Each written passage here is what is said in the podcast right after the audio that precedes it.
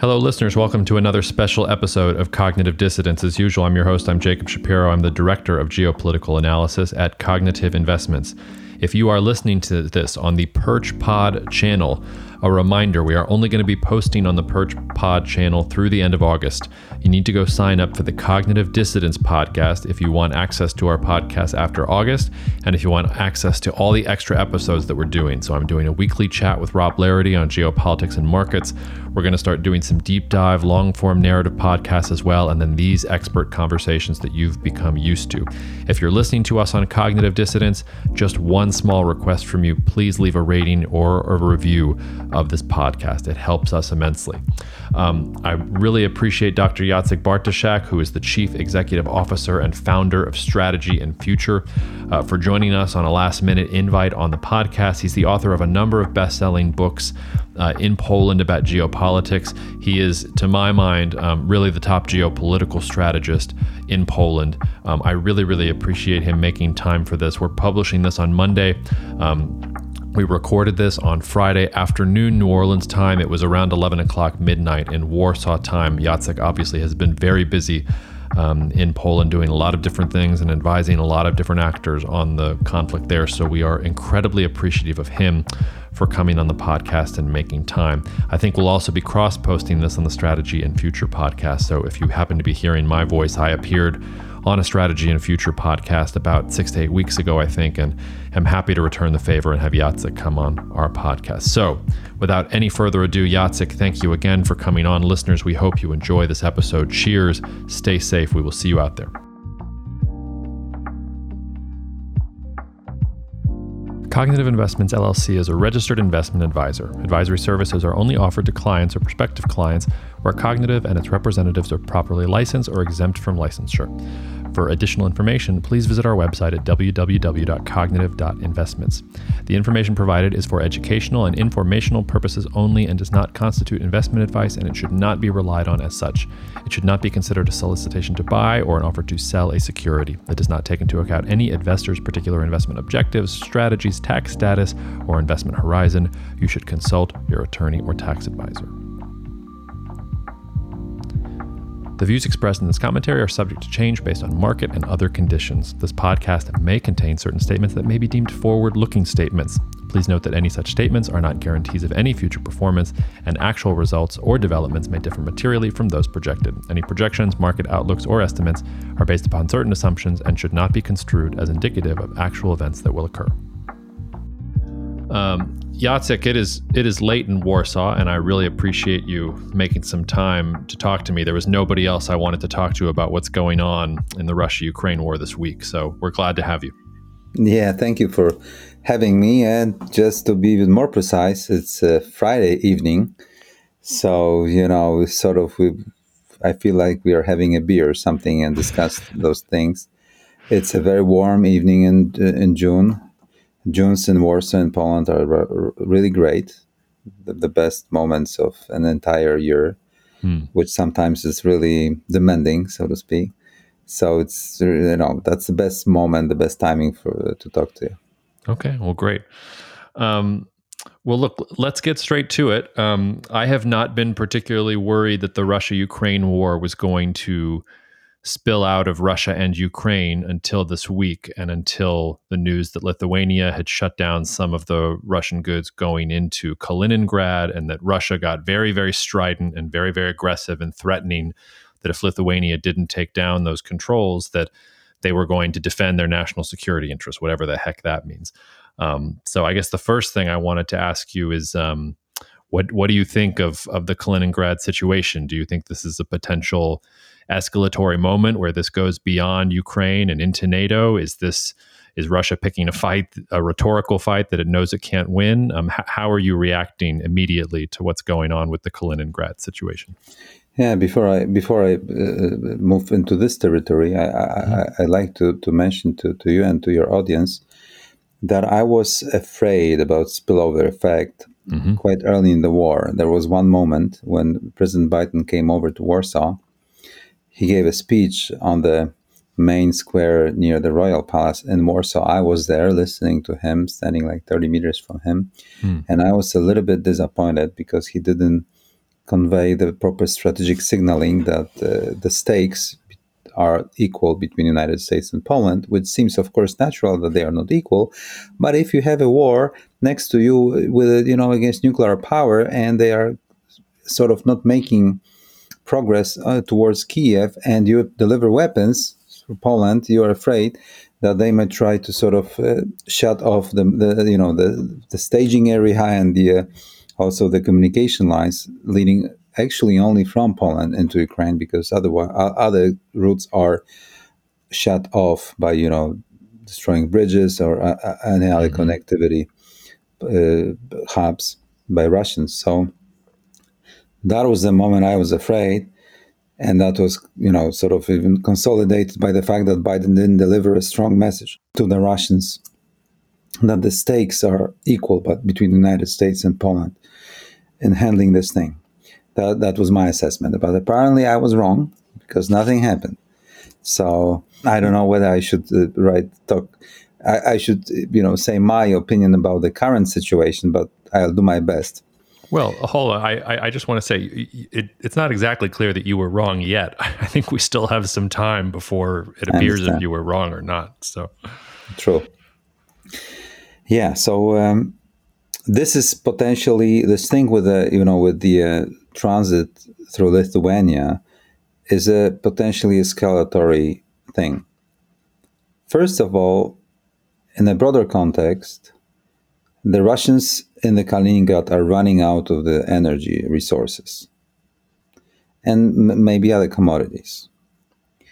The situation is very volatile in Kaliningrad. For you know, for, for, for English speakers, for the global audience, Kaliningrad is an enclave squeezed between Lithuania and Poland on the Baltic coast. And uh, it's like a fortress, but without the strategic depth that threatens Poland and Lithuania at the same time. But if it's not resourced properly, it's a trap for the Russian forces and the actually Russian state. So the Russians, uh, Ru- Russians' concern is delivering supplies to the Kaliningrad, and the Lithuanians cut it off. I mean, cut it off. They there was, you know, as always, this fog of war, because we are at war. Functionally, we are at war here. The Intermarium countries are at war with Russia. We deliver heavy weapons in really great numbers to Ukrainians. Uh, there is a, a practical alliance of the Intermarium countries to, to, to, to stop Russians. So this might be escalatory. And uh, I don't share your sort of suggested or at least implied optimism. At least this is what I was reading from, from your words, mm-hmm. that, you know, Russia couldn't, you know, go against NATO, couldn't sort of probe NATO. I think that the Russians' game is all about changing their security architecture. And what unfolded in the context of war in Ukraine showed the fracture of NATO. Uh, apparently, Germans don't have the same interests as Poles and even Americans in the context of Ukraine, but that pertains to the broader context. What is Russia for Europe? This is the most important questions of the current times. What is Russia for Europe? For Poles and Lithuanians, Russia should be out of the European system. For Germans, it should be within the European system, because this is a lever of power that Germany is accumulating, in both in terms of the balancing and energy, and also great Eurasian game that I think continental Europe- Europeans began to play a little bit, or at least began to flirt with this idea when they were seeing the relative decline of the United States over the last couple of years. And this all is all important if you try to answer the question about Kaliningrad. So this might be a good excuse to do some action against Lithuanians, especially, that would not trigger Article five at all, because, you know, nobody wants to have a war with Russia. Plus, there was there were some sort of at least alleged humanitarian reasons to do this action, because those, you know, horrible Lithuanians didn't let them in, didn't let them through. So, you know, the, you can build up a story that would be a good excuse not to trigger Article five and fracture the, uh, undermine solidarity under the NATO uh, treaty. And this is a great risk. This is a great risk for Poland and NATO Eastern uh, Eastern flank countries. If you ask me about what Poles would do if and how they could approach should approach the Kaliningrad thing, is I I, I think that uh, increasingly there is a feeling in Warsaw that in case we have war with Russia, the Poles should really create field capabilities of fire maneuver into Kaliningrad. Also, forward positions in Lithuania to to offensively flank any movement out of the Kaliningrad from Lithuania into Kaliningrad from the Mariampol town of Mariampol, perfect tank terrain, and maybe Poles should be forward deployed into Lithuania to to threaten this movement, and also that there should be you know contingency planning to seize Kaliningrad in case there is a, a major war like war at the scale of Russia against Ukraine. To you know, to sort of, you know, to, to sort of make the Russians, you know, the hostage of the situation in a way that they should think twice whether to do anything against Poland and Lithuania and other, you know, countries on the NATO Eastern flank.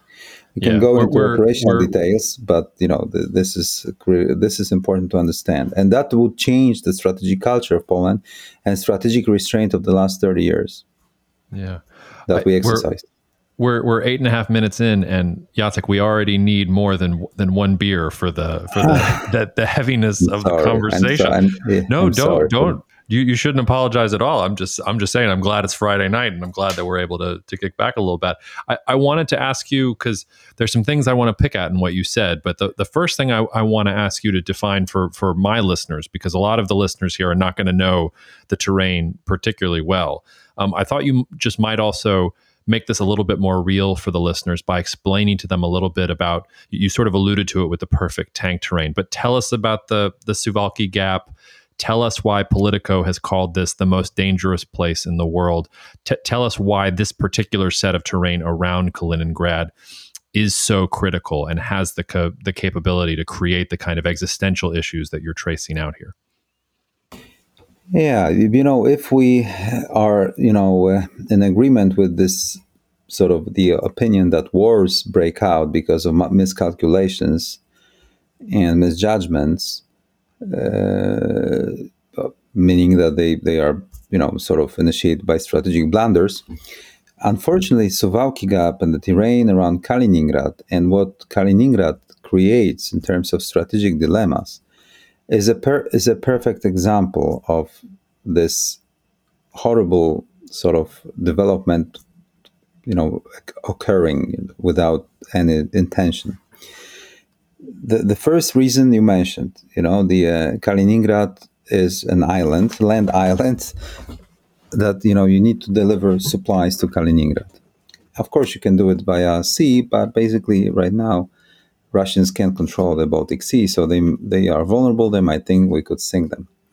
So the Russians are in a you know very much concerned. So this already ups the game. The second thing is that because there is civilian population in Kaliningrad and they need resources, if they are cut off resources, so there is a, a, a huge room for playing the game, diplomatic game, game of ambiguity. Who is at fault here that those poor p- people of the Kaliningrad can get supplies because Lithuanians and Poles are blockading the access? So the Russians may demand the exterritorial route, the exterritorial highway leading to it, access to it. Yeah. And because of this humanitarian aspect, there might be a conviction in the Western European countries that the Russians should be appeased some, somewhat, okay? And there shouldn't be too much fuss about it. There should, uh, and for sure, there should be a war over that. And that already breaks solidarity under Article five. And let alone if Russians made any move, like, you know, paratroopers or quick action into Kaliningrad through Lithuania or through Suwałki Gap. I'll explain in a minute what exactly this Suwałki Gap means. Mm-hmm. Then, you know, the um, and they may do some fait accompli, showing that they are the masters of the security issues, security architecture in this part of the world, but without triggering Article five, you know, solidarity. It takes time to have solidarity, you know, political, military assets. You know, it's not so easy to trigger Article five against a nuclear power like Russia, especially if, you know, you can always say, ah, that was, not, that was not a big thing, like, you know, two companies of paratroopers. Let's not make a noise about it. You know, we Germans, let's, let, you know, and judging how the Germans are behaving towards the issues of, you know, of Ukraine, I'm telling you, here in the Intermarium countries, nobody believes the Germans anymore. And I think the E U will ha- will have ta- hard time after the war of substantiating its existence, because for the countries here, the the you know the war in Ukraine is of the most vital interest, most vital issue for, for us. Can, can I can I stop and ask you? I mean, the Germans. One of the reasons the Germans are such weenies is because they don't have a military, and they don't have a military because there would be other problems. Maybe in the Intermarium countries, if Germany didn't have a military. I wonder though, is is what you're saying? Does that also apply to France? Because France is the one with the military, it seems to me here, and is the one that could actually make a difference. Are you really saying that you don't think any of Western Europe no. would respond if Russia did something like we this? Don't. Here in, here in Central Eastern Europe, we don't believe that France has any substantial capabilities to project substantial power into this part of the world against Russia. Mm. Not not to mention that they wouldn't have too much of the interest to do so. Uh, I, you know, it's a real war here, you know. I mean, and France don't have land army that can face it, mm. especially and sustain it for a long period of time against a great power. Uh, I think it's a, you know, it's a fake proposition. So uh, incredible. I mean, there is no credibility hmm. if you take a look at the uh, c- capabilities. Yeah. Mm, and this is a very sober assessment. And that that also adds to the anxiety about the, you know, NATO as a sort of a solid alliance, you know, in that respect. And, uh, you know, all those calls by, by Macron and Scholz and, you know, all those meetings and all these appeals to have some sort of a truce doesn't add credibility at all, because the Intermarium countries want to finish Russians. We want to win this war. Okay, we don't want to have any truce. We want to win. We want the Ukrainians to win. We want to finish the Russian imperial project for good. And we are, in this this this this time around, it's not just lip service, because Poles are delivering really big stuff, big ticket to to Ukrainians. You know, we, we keep them going, actually. We keep them going. Do you so, what are your what are your feelings about the prospect for victory? Do you think that's realistic? And, you know, here kicks in the, you know, the question how we define victory, you know, and mm-hmm. whether you mean the military victory, or as we call in Polish, in the Polish strategic culture, it's not enough to even win militarily. You also need to win the peace. Mm. And that's even more difficult in, in this particular case. And also militarily, it's increasingly more difficult. So uh, there, there there would need to be a few requirements met by the Ukrainians, few conditions occurring, fulfilled for the, you know, to, to, to, for the Ukrainians to be capable of winning. But in terms maybe politically and strategically, the Russians have not already succeeded, but still they can maintain this, the great power status and influence on the security in Europe, and that was the main objective of the war. And we need to deprive them of this objective, simply, by proving that they are not a great power and they are not a great military, so they cannot influence security architect- architecture in Europe. It's a zero-sum game. It's very easy. And I mean, it's very simple. Not easy. It's very simple, but not easy. So uh, uh, that's what it looks like, even if it looks grim. And, and Germans and Fr- French are shocked that the Intermarium countries are looking at this through at this through this you know angles through the, through this these lens, plus they dare to deliver weapons to make it happen. This is, I mean, this is like a Boston Tea, tea Party multiplied by ten. You know, it's like they are beyond as it's beyond their perceptions that, you know, those folks here are really running their own strategic agenda.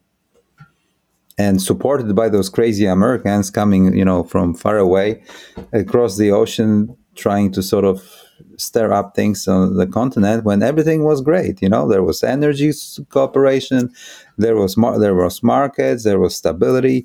Uh, you know, the Germans, you know, had all options on the table. Cheap energy, open markets, stabilization of Eurasia with Russia, prospect of cooperation from Vladivostok to Lisbon, cheap labor in Central and Eastern Europe with no agenda, run on their own, you know, and, and slowly but steadily, even though, you know, China deals were still great, you know, that was a perfect life and access to global markets thanks to the American hegemony. And, you know, and all those pieces are falling apart now. You know, and that that's why I said that that would pose a serious, serious challenge to the European Union and its structure and the power structure within the European Union. And, you know, because as as we said at the beginning, we are just talking as if we were drinking a little bit of the uh, beer on Friday night. So I, I, of course, I I, I, dare, I, I permit myself to, to, to, to, to venture into the lofty propositions or even you know, sort of the assessments, but you know that uh, that gives you the spirit, okay, of how people think here, and it's an honest uh, description, even if they don't disclose it openly too much on conferences. Okay, that's that's how uh, this w- looks from the perspective of the Intermarium countries, and you know coming back to the issue of Kaliningrad, it doesn't have strategic depth. So it, it cannot form the proper staging area in case Russians decide to attack Poland. It might be only the secondary, auxiliary axis of advance. It's very difficult to uh, attack from Kaliningrad into Poland because of the terrain. Mm-hmm. It's uh, if someone watched the, uh, the the the Wolf's Lair, you know, the, the Hitler's bunker in uh, Ostpreußia. Mm-hmm. This is the place. I mean. You need to go towards the Hitler's bunker to get to Poland, so to speak. And this is heavy forested with thousands of lakes and narrow channels of communication. Swampy, boggy terrain. It's very difficult. You need to get to the Vistula river system and move along it. It's a long way to Warsaw. And there are many f- cities that could be fortified on the way. And, you know, there are many ways you can outflank Russians. So it's a difficult proposition for them. But, you know, we could use the, the fire maneuver into Kaliningrad easily from this terrain. So basically, if we field the proper artillery pieces of long range, we keep them hostage. That's as easy as it gets. And if you take a look at Su- and Suwałki Corridor is to the right side of the Kaliningrad itself, and it's a channel, it's a narrow land corridor. Ben Hodges coined the term corridor as opposed to gap because it's more of the corridor. He is right. So there is one railway and two, not even highways, I mean, two roads leading to Lithuania. And this is the main strategic line of communication leading up to even Estonia. So this is how the NATO forces would need to deploy and keep logistics to keep the Baltic states fighting. And this is a very narrow, very vulnerable line of communication, flanked from both sides, from Kaliningrad, held by the Russians, and in the east, from the Grodno area, from Belarus, which is, of course, the uh, the the Russian, you know, proxy minion. I, th- I think we can call Belarus part of Russia at this point, right? Part There's of Russia really... in terms of the power projection capability, in terms of the military dimension. It is true. So you can, and you can, you don't even need to flank it with maneuver. You can flank it with a fire maneuver, and uh, or special operation forces, or some, you know, parties that venture into sort of cutting off the communication lines. And this is already a, a, a problem given the narrowness of of this of this corridor. And this has been for the last seven years, as far as I remember, the main concern of the Polish military, because you know. And within NATO, we are sort of responsible to keep this corridor open to maintain the existence of the Baltic states in war. But it exposes, if we put, if we keep too much of the military on uh, along this route, it exposes us not only to those flanking maneuvers and fl- fires from both Belarus and Kaliningrad, but it also it exposes Warsaw. Because Warsaw is uh, si- sitting directly next to the Belarusian border on the flat, perfect tank terrain, perfect tank terrain. From Warsaw to the Smolensk Gate, there is a perfect tank terrain. Uh, and in many wars in the history of Europe, the troops were moving fast. And, you know, they stopped at the strategic barriers that were rivers. So once you cross the Dnieper River and Berezina rivers, then you just land on Warsaw. So that's it's very swift. Remember Bagration operation in nineteen forty-four, or Barbarossa even three years before. That was the same the same terrain, but you know, in different directions. So we were afraid since the NATO Warsaw Summit, and it was in two thousand fifteen, that we would be very much exposed, and that's why the Russians formed the First Guards Army in the Smolensk Gate to to have this pinning effect. Like, remember Schwarzkopf left hook during the Desert Storm?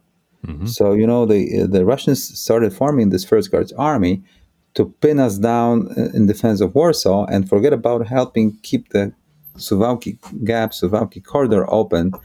And that created strategic dilemmas for us and operational dilemmas, because, we, you know, we don't have like three million strong military, and we have so many divisions, so we need we had to div- divide forces and focus our attention on, on, on our capital.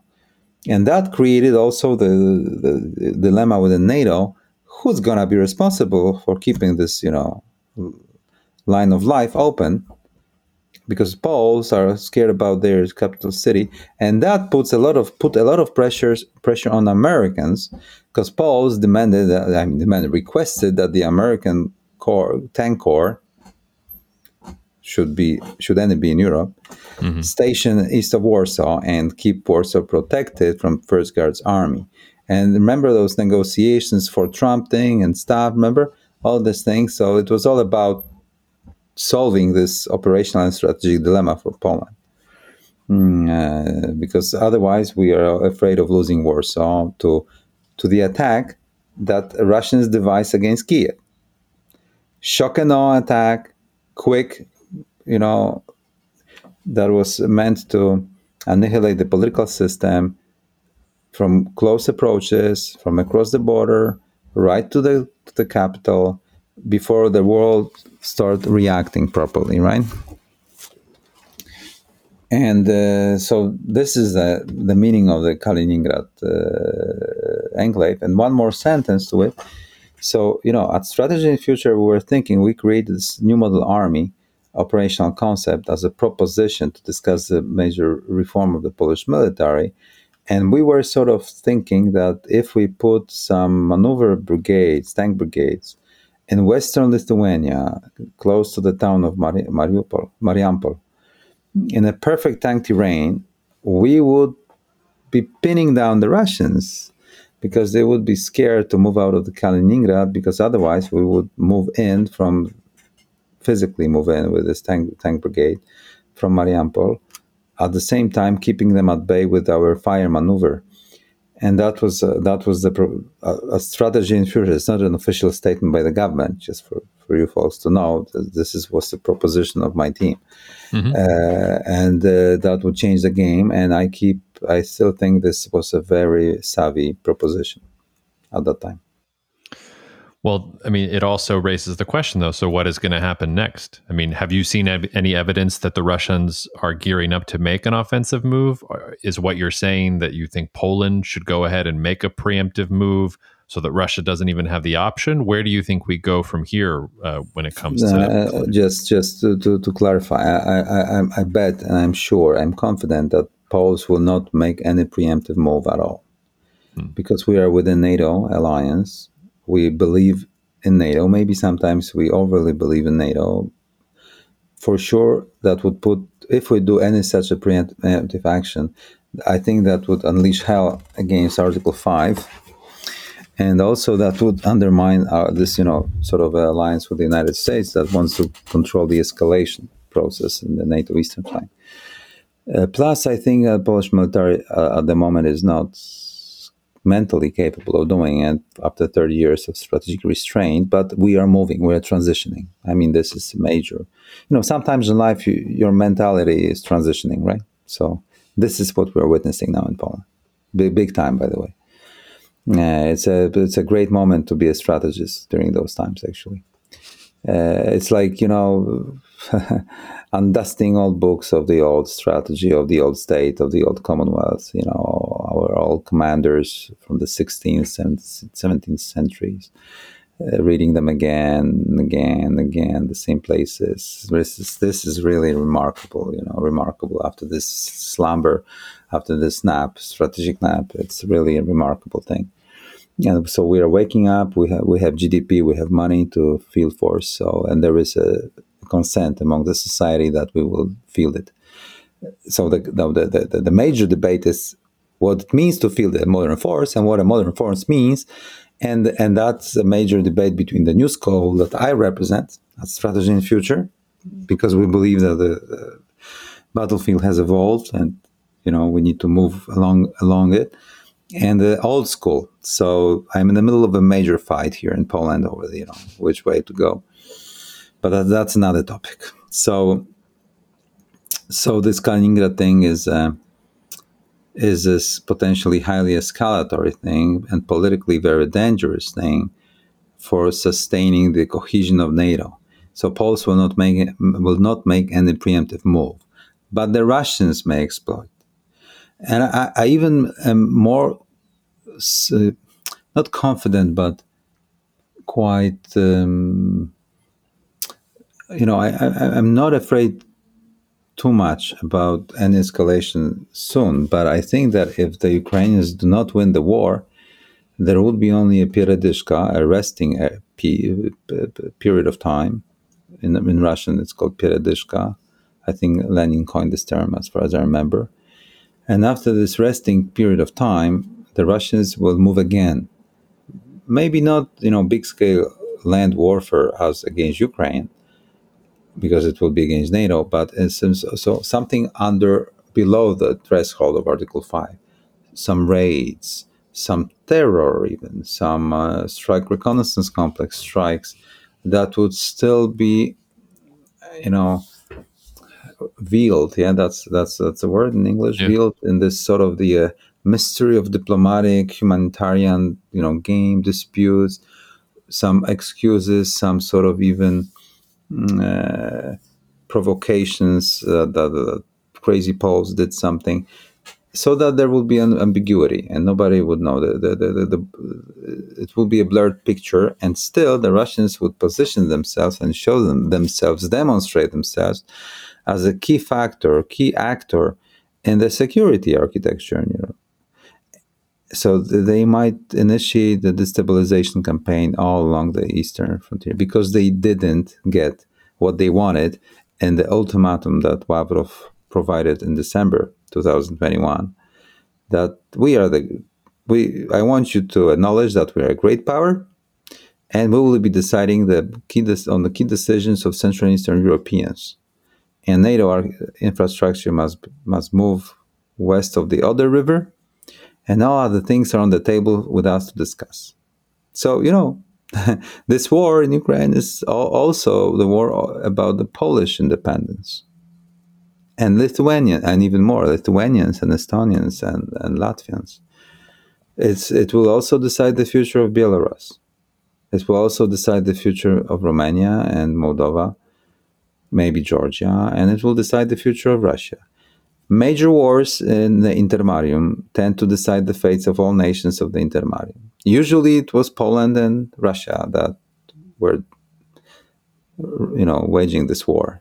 And who was winning was deciding the fate of the nations of the Intermarium. We won in the nineteen twenty. They won during the Second World War. You know, we were winning fifteen times, they were winning four times. But of course, four times they were winning big time, and, you know, in the modern times. So that's why we, we were partitioned. But still, it was not so that they were winning all the time. And this time, it seemed at the beginning that Ukrainians might be winning. And this time, the, our brethren in Ukraine might be winning. And, you know, Jacob, a miracle ha- happened. once we saw that they defended the K- Kiev, so all stories of the old Intermarium, old Commonwealth re- re- resurfaced mm. in Poland. Polish president came to went to Kiev, had a speech in the parliament. President Zelensky, you know, in in in, in you know, in a, as a you know, sort of gave his speech after our president. And it sounded like the old state, you know, just that was somebody. If you live here, you speak Polish, Ukrainian, you know, you live in the neighborhood, you understand each other. It sounded like the old, you know, old unity after so many, you know, centuries is reappearing. And we really keep them alive in war. So, uh, and there is a me- consensus in Poland across the, nation, across the nation to keep them alive. And we also took a few million refugees. And they are not in the refugee camps, Jacob. They are in our houses and apartments. You, you will not find any refugee camps at the border. No humanitarian crisis. They are living in our apartments. I, I, I was joking with a friend of mine, you know, with, with my associate at Strategy and Future. He called me once, like, you know, a month ago. Jacek, Jacek, I, I need to spe- speak quietly, but I think I'm the only one from all I know that I didn't take any Ukrainians home. and I said, and I said, how I feel, you know, do you think I'm bad? And I said, so I'm the second one. I'm the second one, but let's stay quiet, okay? So th- this is sort of the, uh, the, the mood here. And again, pardon me for this, uh, you know, sort of informal uh, mood, but that was uh, that that's uh, that's a feeling. And uh, for, I'll give you an example. All Ukrainians, all Ukrainian citizens, were given the uh, the full access to all services that Polish citizens have in health, in hospitals, in f- social benefits. You know, if you have a kid in Poland, you get special benefits. All Ukrainians got it automatically, okay? A few hundred thousand Ukrainian kids went to Polish schools overnight, okay? I have daughters, so I, you know, suddenly in their classrooms, the, the Ukrainian kids appeared. Uh, and, you know, and again, as a, as a sign of solid, you know, sort of the, the new unity, President Zelensky also announced in the parliament that all Polish all Polish citizens are, you know, also allowed to use uh, Ukrainian health service and, you know, all public services as Ukrainian citizens. So, and even the president of Poland a month ago, more than a month ago, during a formal speech at the Royal Castle, said that maybe we will see the days when there will be no border between Poland and Ukraine. So who knows what's going to happen after this war in terms of so the military alliance. The security architecture has changed. This the you know the security dilemmas have uh, have really become very acute here. One more thing, Pol- Poland has started a major reform of the military, and apart from the organizational aspect of it, our M O D went on this shopping spree. Okay. So he took a, you know, book ch- checkbook. Yeah, that's what we say in English. Mm-hmm. Yeah, yeah, yeah. Or a credit card, and is roaming around the world buying everything. Yeah. South I, Korea. I don't. I don't, I don't know that. I don't know that. Like in a in another generation, the word checkbook will mean anything to Gen Z and all these other young kids. But for now, yes, we can call it a checkbook. Yeah. So um, South Korea, here we go. You know, tanks from South Korea, here we go. Tanks from U S, here we go. Aircraft from South Korea, here we go. You name it, okay? And uh, because we, we have money, so we're going to feel the force. The question, of course, is whether this is going to be a well-organized force, you know, against the proper enemy, I mean, properly defined enemy in proper terrain and in proper warfare. That's another story. But that requires a strategy culture, and we have Strategy in Future. As I said, we're at the forefront of this major, major debate in Poland underway. Can I ask, you said this sort of half jokingly, but um, I almost want to ask you about it. I mean, you've, you've talked about the Polish people taking Ukrainians into their homes. Um, why not? I mean, this would sort of defeat the purpose of maintaining Ukrainian sovereignty and independence, but why not welcome Ukraine into Poland in some kind of national union and get Ukraine into NATO through the back door and declare Article five that way? I mean, I'm I'm sort of saying that as half of a joke, but I mean, is that something that Poland might consider? I mean, Poland is mm-hmm. is the country that knows better than anybody else what it's like to be carved up by Russia in a series of wars like this. Yeah, yeah I, I know, but Paul, this is completely beyond uh, not only imagination, but be, be, between be beyond any possibility. Poland will do nothing to limit sovereignty or infringe on territory of Ukraine.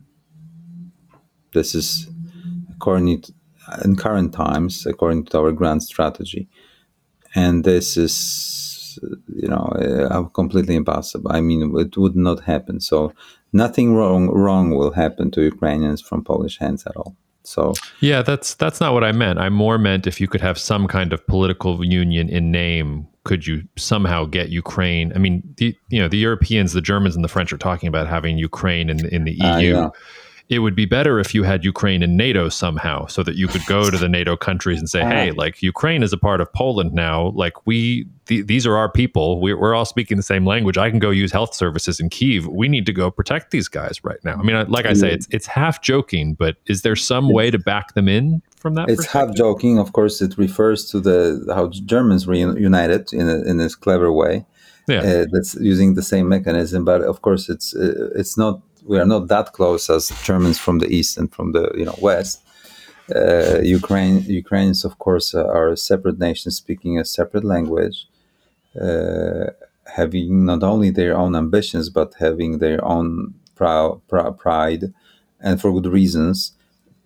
And again, for, for, for, for, for those of our, you know, listeners in the West, you know, they were part of the Soviet Union, and they were quite a modern part of the Soviet Union, those guys. And they were building rockets, and they went into space. And those guys had nuclear weapons, and those guys had submarines, and those guys had, you know, nuclear plants. They they they were the second most important republic in, in, in, in Soviet uh, Union, and in some dimensions, the most important. So those guys, and those guys have a great location. If they are not at war and they are not being sort of influenced too much by neighbors, they are in a perfect spot on the main north-south axis of Europe, on the main west-east axis in Europe, where Eurasian landmass ends and European peninsula begins.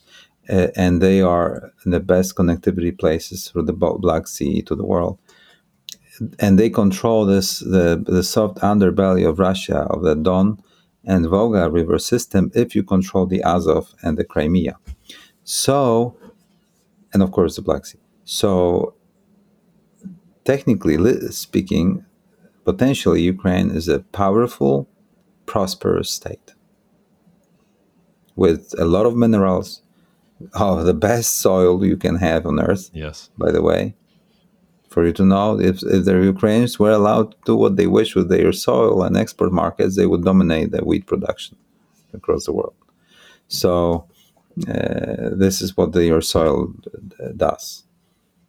So the um, they have great great potentials, and they uh, in the Soviet Union they they really had great achievements. So. And you know, I'm I'm I'm particularly conscious to, to tell this because, as you know, Poles used to have an used to be an imperial power in this part of the world. I mean, sort of imperial. We we we used this. We had this land empire, and we not always treated Ukrainians properly, so to speak. So the, we had also civil wars with Ukraine, and in the east, if you speak Polish. And Polish is a language of nobility, uh, even if you address the peasants. This is how you, you choose the words. This is how you refer to each other. This is a language of nobility and gentry. And uh, sometimes, uh, you know, the, the folks in the east, in our eastern buffer zone, as we say, in, uh, eastern frontier, as we say in Polish, they think that we look down upon them. So, you know, we, we, we need to be very careful with not, not patronizing, especially proud nation like Ukrainians mm. that really are potentially powerful. Yeah. Uh, and th- that would be a main sin of the Polish grand strategy if we per- allow, if we permit ourselves to, to really embark on this sort of the patronizing mission. Yeah. Uh, I would, I would. It, it's a very uh, sorry for you know saying it three times, but I, I, I would really like to admonish against going that path, because you know the, the, the history is making is being made now, and we need to simply create a new balance of power, a sort of a coalition that would be containing Russia from having influence on the European Peninsula affairs. And it's more like a, of the coalition, or more of the, of the uh, potential alliance of countries sharing the same perspective, and without dominance of anybody at all, and especially, mm-hmm. my dear Poland. Yeah, that's yeah. critically important to understand. Less of Poland, more of the uh, balancing coalition, more of the uh, sort of uh, groupings of countries that share the same destiny. Yeah, that was well said. But again, also raises another question for me, and maybe this will, this can be our last question, because I don't want to keep you too long, because we're talking about great nations and people that can participate in this alliance. Um, what about Turkey? Because isn't Turkey just sort of sitting there and sort of the one country that could really put that coalition in business and really hurt Russia where it counts? The, the Turks seem to be very pragmatic. They have their own reasons to to be skittish about upsetting Russia. They import a lot of energy. They import a lot of food. Is Poland in touch with Turkey? Do you feel that Turkey can be a part of the solution? Is Turkey its own thing? How how should we think about Turkey from that strategic perspective? Yeah, that's a perfect question. Jacob, you know, the, last year I was in the Turkish embassy in Warsaw and had a meeting with a high official of, the, of this embassy. And, you know, we we, disc- we, we talked in English, of course. Mm-hmm. And, you know, Paul, old Commonwealth used to have multiple wars against the Ottoman Empire, okay, over Ukraine, by the way, and the Crimea, you know, approaches to Crimea and Moldova, yeah. and and Bessarabia, you know, all those seemingly faraway countries, and uh, so we were fighting for dominance, you know, and the Danube River system. So, and the the, the Turkish official asked asked me, What the heck? What the heck has happened to you guys in your old Commonwealth that you haven't woken up yet? That the world has been changing now, and you need to rise to the not only occasion but to the need, because threats are there, and we're gonna have war and chaos soon. So what the heck? Have you? Why haven't? Why haven't you started? You know, adopting to it yet? What's what's wrong with you guys? You, you used to have a great strategic culture. You know, we were having wars against each other. You know, we yeah. we, we, we respected you highly. What what's wrong? What's wrong with you? So that was this mood. Of course, again, I was uh, downbeat. But you know, maybe now we are transitioning. Turkey is running, a, in my personal opinion, a, a very ambitious foreign policy of containing Russia, and even in rolling back Russia across the uh, perimeter of the ex-former Soviet Union. And in this way, the, the Turks are running the old Polish, you know, strategy of Promethean movement. That's what it's called in Polish, Promethean, Promethean policy. So our grand strategy was about ripping the Russia off along the stitches, stitches, yeah, stitches mm-hmm. of the uh, nations at periphery of the Russian Empire, and uh, and what this is what the Turks are doing. So they are doing, they are executing our our old grand strategy now, because they have the ambition, they have capabilities, they have the uh, the understanding of this world, and Poles simply believe too long in this strategic slumber, in this end of history. And that the European Union and the United States adopted us economically and militarily, and we don't need to take care about our neighborhood ourselves. And this is why I was being lambasted by our my interlocutor in the embassy. Uh, and now we are again, I hope we are waking up to this new reality. We will see how this, how we will endure in it. and how we'll, how we'll handle it. But Turkey, I think, is um, is a perennial enemy of Russia. There is no way this could be the other way around. And uh, but as in every in daily life, they need to play the balancing game. So if you play the ba- you know you, you fight and negotiate at the same time, according to the old saying of Otto von Bismarck. You talk and you fight. You negotiate. It's like a force forceful negotiations, and this is what the Turks are doing daily. Okay, and it's here, here, let go and and push, uh, military and other, you know, always interactions. So this is what they've been doing, and I think they've been very successful in that. Take a look at you know what happened in Armenia and uh, Nagorno Karabakh, mm-hmm. also Georgia, Azerbaijan, you know. Uh, so uh, and not to mention even you know the Syria and, and stuff, and the Black Sea, controlled Black Sea by the Turkish the Navy, the southern uh, Black Sea, and the, the approaches to the Bosphorus. So this is this is how I think, and maybe if if if Ukraine survives and Poland becomes a player, so Turks will turn to us to talk. To talk, and this is. This is maximum far my imagination reaches at the moment, because, you know, if you try to, to, to creep out of under the wardrobe, you know, from darkness, it's so difficult to think about all those angles, you know, all those places at the same, you know, with. It's a really a moment in, in the history of this region, you know, histor- epic moment. We will see. And it's all sitting on the on the shoulders of those Ukrainians that are have, that have been fighting for four months now, and are exhausted. And um, we'll see how it it will play out. Are you optimistic? Hmm. No, I think we. You know, I understand that at the moment you are compelling me to give you the answer, I, and I cannot be ambiguous, right? Jacob. Well, you can do whatever you want. It's a it's a free country, as we say. Yeah. Okay, I'll tell you. I think my, ju- my my my gut feeling is that we have just entered the, the new Napoleonic era.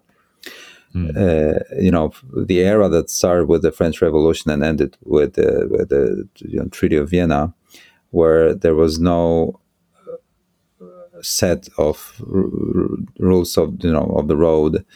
How you deal with on the European peninsula, and this is happening now across Eurasia. Great powers can't agree on what principles they things operate, and this is just the beginning. Trade, blockades, sanctions, strategic flows, you know, other things, commodities. You see what's going on. Leverages, forceful negotiations, uh, killings, terror, campaigns, war campaigns, as during the Napoleonic era. Major revolution in military affairs happening, new ways of using force, new generation warfare, the multiple campaigns of different scale, different kinds, different, you know, different intimidation techniques. I think we are entering the period of major chaos. And and it will last until the moment when the new equilibrium will be reached. This is my feeling. And I think this is just the beginning. And the major showdown will be between U S and China. Because as it was during the Napoleonic era, all showdown was between England and France, actually. All other things were, you know, the uh, the consequences yeah, of that. Yeah. So, uh, and the same is between China and, and, and U S now.